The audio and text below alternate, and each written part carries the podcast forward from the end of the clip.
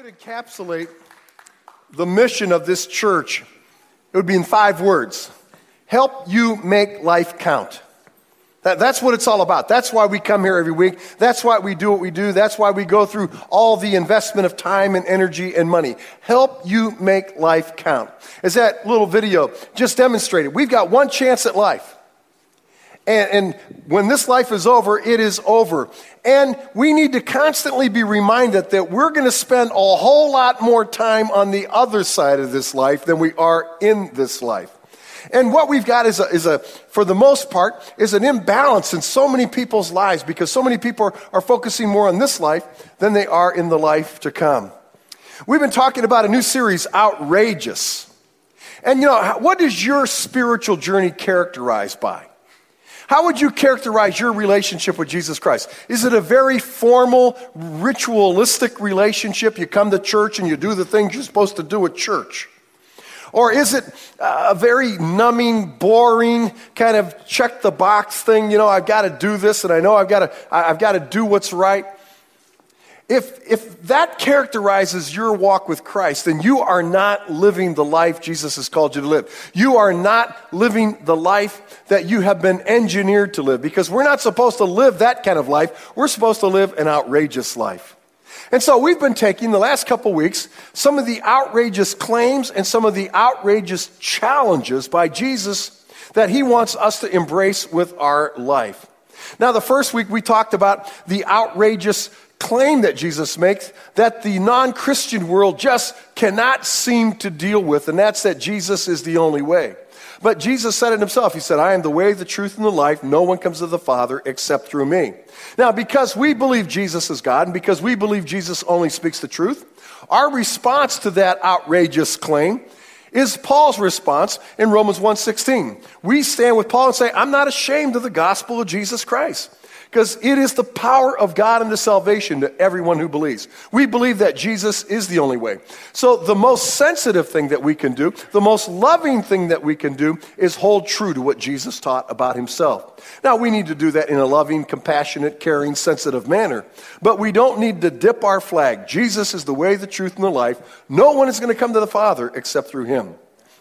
Last week, we looked at an outrageous challenge that Jesus has put in our lives as the believers in Jesus Christ, as Christians, and that is to love our enemies. That's just outrageous.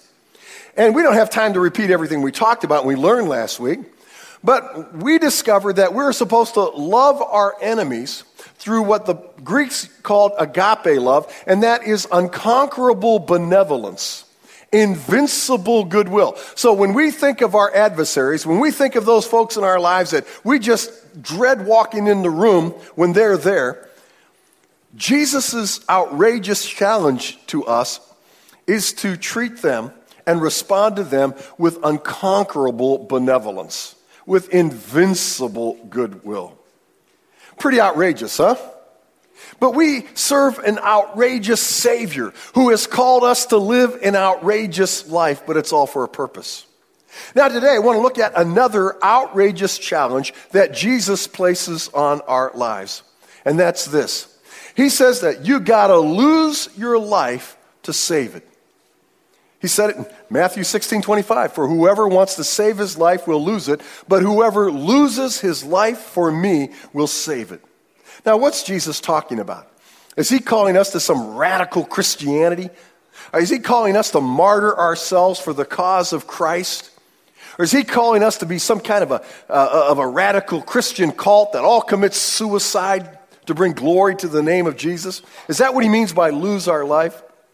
Not at all. What he's talking about is what we've been talking about and what we're trying to embrace as believers and really understand so that we can apply it to our life. The analogy that we've been using is what's happening right now in the life of Kate Middleton, who became Prince William's wife, the wife of the future King of England. In the picture on the screen, you have a beautiful picture of Kate on her wedding day. The wedding ceremony's finished now. She's in the royal carriage and she's uh, riding through the streets of London. People are cheering and they're just celebrating their, the wedding of, of, of uh, Prince Williams and Princess now Kate. Now she's in her beautiful white wedding gown and she has her veil on, but it's pulled back now because the ceremony's over. And she's giving the princess wave from the carriage. And she's got that beautiful, electrifying smile that we've come to, to, to characterize her by. But in reality, her wave is not hello, her wave is goodbye. Because she's waving goodbye to the life she may have imagined for herself. She may have wanted to been a teacher. Well, she's not going to be a teacher. Wave goodbye to that. Maybe she's an entrepreneur and she wanted to start her own business and be a CEO. Well, wave goodbye to that because that's not going to happen as a member of the royal family. See, when she married into that family, she had to forsake the lifestyle she may have dreamed about as a child, and she now has to assume the responsibilities and, in return, the rewards and opportunities of being a member of the royal family. Well, that's exactly what happens to every single man and woman who trusts Jesus Christ as their Savior. We looked at it, 2 Corinthians 5.17. said, when you're in Christ, all things are new. The old is gone, the new has come. John 1.12 says, Yet to as many as received him, to those who believed on his name, he gave the right to become children of God. Do you know how the Bible describes the church? Not, not the building, not the denomination, but the people, because that's really the church. You're the church. You're sitting in a building, but you're the church. The Bible describes the church, the believers, as the bride of Christ. Just like Kate is the bride of William and now assumes that royal responsibility that the family lives for and their purpose, we, as the bride of Christ, assume the responsibilities of our husband, Jesus Christ. And that's the life we're to live out of. And the life that we may have dreamed for ourselves, we fortunately don't have to totally abandon, but we need to maintain balance in the life that we're living and the life that is to come. Now, the problem is we're not doing a very good job at that. The problem is that most of us are absorbed with this life. It gets most of our attention, it gets most of our energy, it gets most of our time, it gets most of our resources. There's very little balance going on. There's very little thought of the life to come, even though we are frequently reminded that the life to come is the one that we're preparing for here. It's the one that lasts forever. That's a lot longer than 40, 50, 60, 70, 80, 90, even 100 years, isn't it? And yet we live for this life. We live for what we can accumulate and for relationships and, and for that next exit that might be our, our dream job or our dream opportunity. And we get lost in this life. We get caught up in this life to the neglect of the life to come. You got to lose your life, Jesus says, to save it. Now, notice that he doesn't say you got to lose your life to find it. He uses a much stronger word than find. He says you've got to lose your life so that you save your life. See, because Jesus is targeting our total life. Jesus understands that the next exit isn't our dream job, our dream opportunity. The next exit, in a blink of an eye, is going to be eternity. And those of us who are growing a little older and grayer all the time, and we're looking back at life now more than we're looking forward to life, understand how brief life is, how fast it goes. It's here, and as Bible describes, it's like a mist that appears for a moment and then it's gone. Now, here's what we need to understand. Here's what you need to understand in trying to restore some balance to your life. In this idea of losing your life so you can save it. Now, we, we lose it in a way by, by believing in only Jesus Christ, and there's no other ways. We lose our life by loving our enemies. But here's the other thing we need to understand you need to understand that you were created to serve. Bible says in Ephesians chapter 2, verse 10, for we are God's workmanship. What do workers do? They work, right? Created in Christ Jesus, and otherwise adopted into the royal family for a purpose, and that purpose is what? to do good works. To do good works. We have a purpose, and that purpose is to do good works for the kingdom. Now, we can do that alongside some of the other things that we're investing in, but primarily our purpose as members of the royal family is to do good works. Now, I know a lot of folks are saying, well, I know that can work for some people because God has really given a lot of talents to some people, but that day I must have been missing. I must have taken a lunch break or something because I can't do anything. Not true. It goes on to say in that same verse, Ephesians 2:10, which God prepared in advance for us to do. You, as you have heard me say before, are not a mistake. You are engineered by God. You are unique. There is no other individual who has ever lived who's exactly like you. There's no one else living right now who is exactly like you. You are unique. God created you. And God gave you, as He gave everyone else, some natural abilities, some natural skills. That's why there's some things in life that come very easy to you. There's some things in life that you really are challenged with and have to work hard at. And you've sensed that since you were just a little child because God engineered you that way. But God has engineered you to have those special talents and abilities and he prepared in advance. In advance, how far in advance? When you were in your mom's womb, the Bible says God knit you together for a purpose, and that purpose is to serve. Now, you're also gifted to serve. Once you trust Jesus Christ as your Savior, in addition to the natural gifts that God has given you, He now gives you spiritual gifts. The Bible says in the book of 1 Corinthians 12, beginning in verse 4, there are different kinds of gifts, but the same Spirit. There are different kinds of service, but the same Lord. There are different kinds of working, but the same God works all of them in all men. Now, what is that verse saying? That verse is saying that God is not rubber stamping believers. Jesus isn't rubber stamping. We are not an assembly line all coming out the same.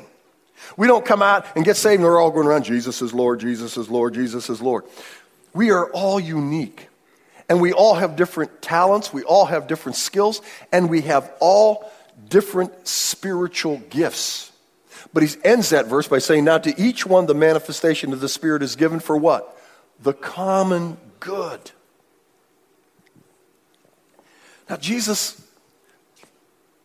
outrageously declares to us that whoever wants to save his life will lose it. See, opposite is true. He's saying those who, who make this life everything, those who invest all their time, all their energy, all their resources. The predominance of everything is about this life, how far we can go, how much we can get, are actually in the process of losing their life.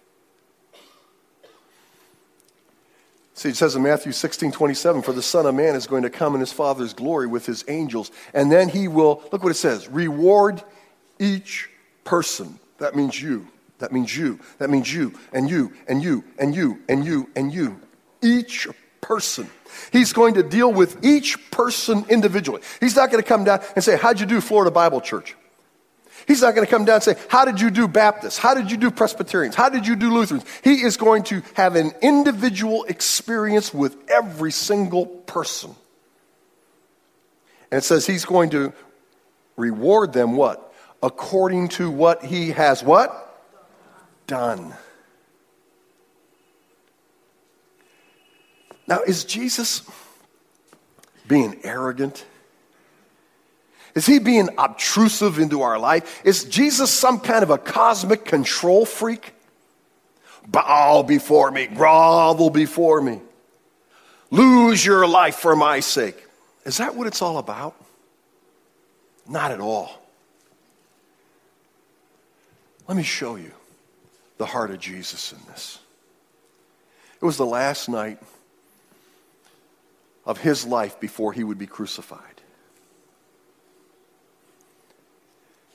He begins the evening in the upper room with his disciples, and as Jews, they're celebrating the Passover feast.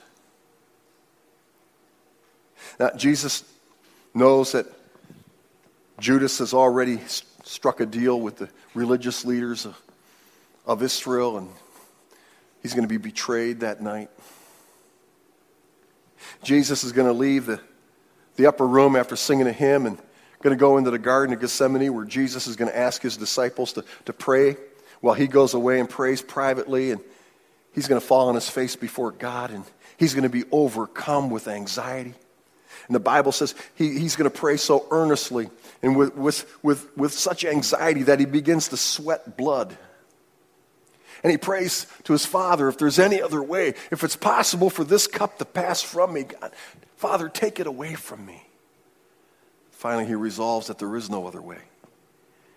And he accepts that he's going to die on the cross.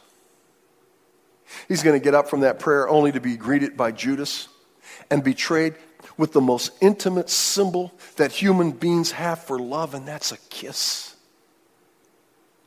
He's going to be taken to the high priest Caiaphas' house. He's going to be beaten all night long. The next day, he's going to be taken to Pilate. Pilate's going to present him before his own people, and they're going to reject him. He'll be scourged, and he'll ultimately be stripped, humiliated, and crucified on a cross. Now, none of this is coming as a surprise to Jesus. Jesus is in full cognizance of what is about to happen. It says in John chapter 13, verse 1 It was just before the Passover feast. Jesus knew that the time had come for him to leave this world and go to the Father. Having loved his own who were in the world, he now showed the full extent of his love. Jesus knew this was the last night. Jesus knew what was about to happen. He knew it was time for him to leave and to go be back with the Father. And Jesus did as we would do if we had that same knowledge. Jesus wanted to show those he loved, in this case, his disciples, the full extent of how much he loved them. You would do the same thing, so would I. If somehow God revealed to us that this was it, this was the last day we had, that this was the last opportunity that we had before we passed from this life into the next. I guarantee you, we wouldn't be worried about the Dolphin game. We wouldn't be worried about the Ryder Cup. We wouldn't be worried about some picnic. We wouldn't worry about shopping. What we would do is we would try to get a hold of and gather as many of those as we love close to us. And everything we said and everything we did would have huge, huge impact. Now that's where Jesus is at. And he wants to show his disciples the full extent of his love. Now understand, as it says in verse 3, that Jesus knew who he was. Jesus knew that he wasn't who people were saying he was, nor who people today say he was looking back. He knew he wasn't just some kind of a good teacher. He knew he wasn't just another religious leader. He knew he was the Son of God. He knew he had come from the Father and that the Father had put all things under his power. He knew that he didn't have to go to the cross. In fact, Jesus himself said, No man takes my life. He said, Don't you think right now that I couldn't call to the Father and he would send 12 legions of angels to rescue me? He said, No one takes my life, I give it freely. He knew who he was. But in verse 4, John 13 says, So he got up from the meal, took off his clothing, and wrapped a towel around his waist. After that, he began, he poured water into a basin and began to wash the disciples' feet, drying them with the towel that was wrapped around him. What did Jesus do? He got up from that table. He got up from that Passover meal. He took off his, his coat and he tied a towel around his waist and he took a basin of water. And one by one, he kneeled before his disciples and took their, their dirty, dusty, worn feet and washed them in the water. And then took the towel and he wiped their feet dry. Verse 12 says, When he had finished washing their feet, he put on his clothes and he returned to his place. And he asked them a question. He said, Do you understand what I have done for you. He didn't say, Do you understand what I just did to you? He said, Do you understand what I did for you? See, at this point in Jesus' relationship with his disciples and their relationship with each other, there was a lot of conflict going on. The disciples really never understood that Jesus had come to die on the cross. They fully believed at this time that Jesus was about to establish an earthly kingdom, that he was about to cast out the, the imperialist Romans who had, who had conquered and invaded their land, that he was going to overthrow the evil king on the throne of Israel, and that Jesus was going to establish his kingdom. And they believed that they were going to be his right hand men. And behind the scenes, not in front of Jesus, they began to compete with each other and argue with each other. Who was going to rule? Who was going to be the greatest? Who was going to serve who? In fact, one of the mothers tried to cut a side deal with Jesus for her two sons. And Jesus now, knowing it's all about to end, calls them together, washes their feet, and he says, Do you know what I just did for you? He explains it. He goes on to say in verse 13, You call me teacher and Lord, and rightly so, for that's what I am. He says, You guys get it. I understand that. You know I'm not just some other religious leader. You know I'm just not some moral teacher. You understand. In fact, Peter, when Jesus asked, Who do men say I am? Who do you say I am? Peter responded, Thou art the Christ, the Son of the living God. He got it. He knew who Jesus was. He said, And you, you guys are right. That's who I am. And then he says in verse 14, Now that I, your Lord and teacher, have washed your feet, you should also wash one another's feet. He's saying, If I, your teacher, if I, your Lord, if I, the Christ, the Son of God, have bowed down and washed your feet, how much more should you wash each other's feet? He's saying, see, what he's saying is the family of God is not about being worshiped. The family of God is not about being exalted. The family of God is all about serving others, about humbling ourselves. Jesus says in verse 16, I have set you an example that you should do as I have done for you. He goes on to say, I tell you the truth. No servant is greater than his master, nor is a messenger greater than the one who sent him. Now, Jesus' words were not just for his disciples. Jesus' words echo down through the centuries since he was crucified and he rose again.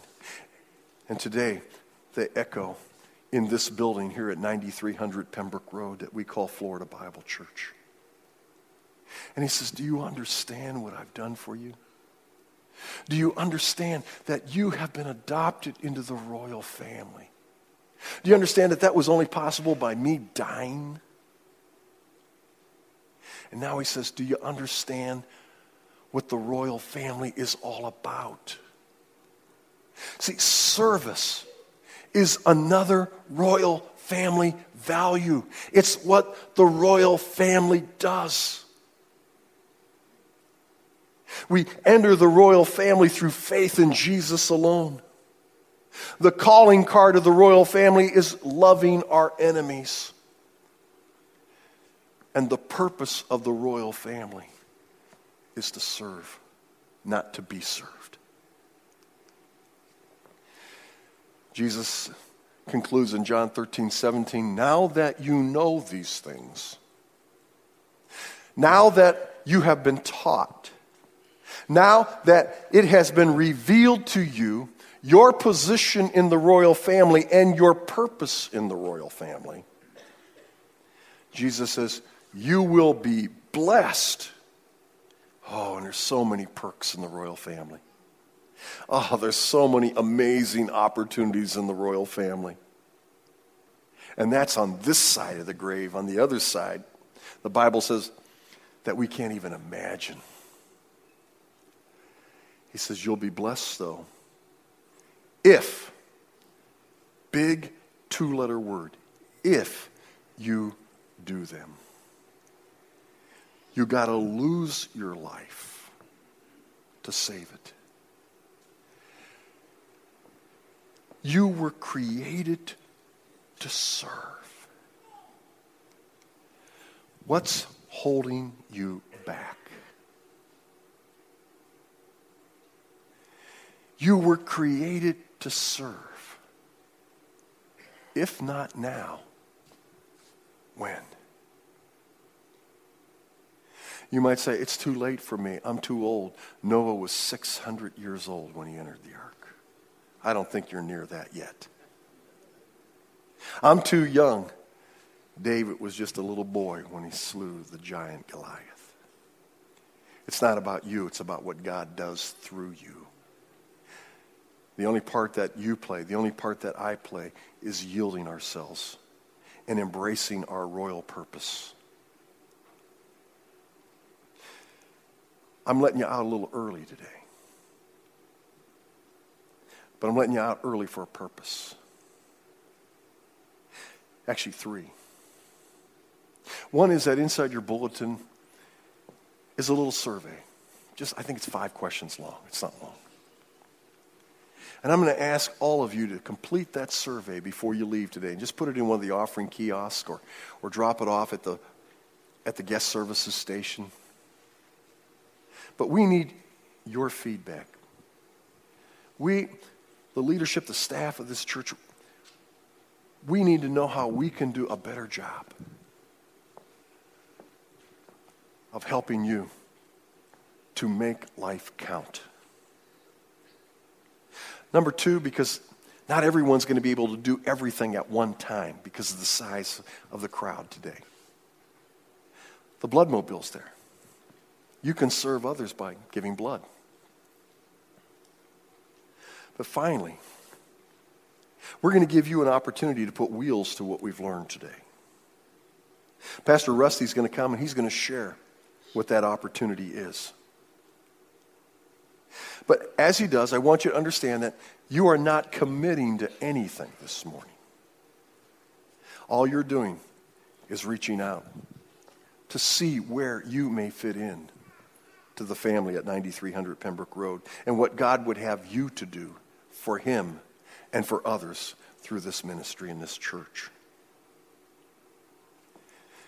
You'll have a chance to see where your natural abilities and your natural passions and your spiritual giftedness converge to make you perfect to serve the Lord in a number of different areas. You were created to serve. What's holding you back? You were created to serve. If not now, when? Pastor